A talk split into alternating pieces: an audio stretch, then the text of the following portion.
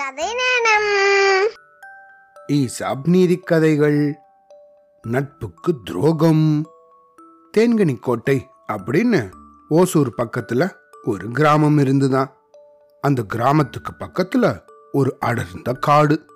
அந்த காட்டுல வசிச்சுண்டு வந்த நரியும் கழுதையும் சேர்ந்து ஒரு உடன்படிக்கை செஞ்சுண்டுதான். உடன்படிக்கைனா ப்ராமிஸ் பண்ணிக்கிச்சா. அதாவது நாள்தோறும் இந்த ரெண்டும் ஒன்னாதான் சேர்ந்து போய் இறை தேடணும். அப்படி இறை தேடும்போது இதுங்க ரெண்டு பேர்ல யாருக்காவது ஆபத்து ஏற்பட்டுருச்சுன்னா மற்றவங்க ஆபத்திலிருந்து அவங்கள விலக்கி போராடணும் அப்படின்னு இதுங்க ஒரு ஒப்பந்தம் செஞ்சுண்டு தான். ஒரு நாள் நரி தன் நண்பனான கழுதைய கூப்பிட்டுண்டு இறை தேட போகணும் அப்படின்னு நினைச்சு அந்த கழுதை வசிச்சுட்டு இருந்த இடத்துக்கு போச்சான்.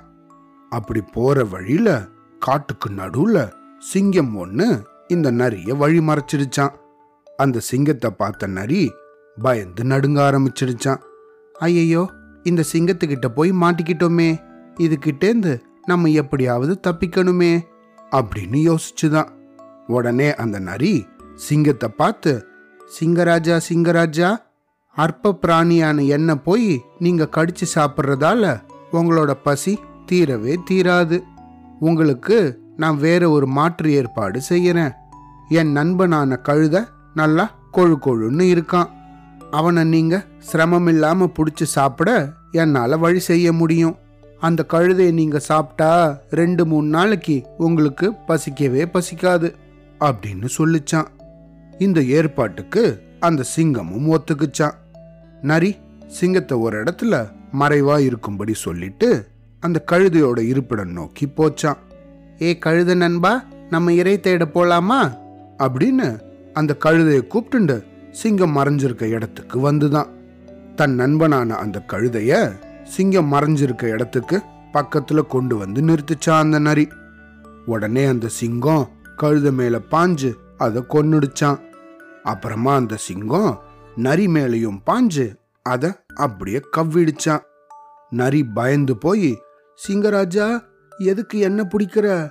நான் தான் கழுதையை கொண்டு வந்து காமிச்சேன்ல இப்போ ஏன் என்ன கொல்ல போற? அப்படின்னு நடுக்கத்தோட கேட்டுச்சான்.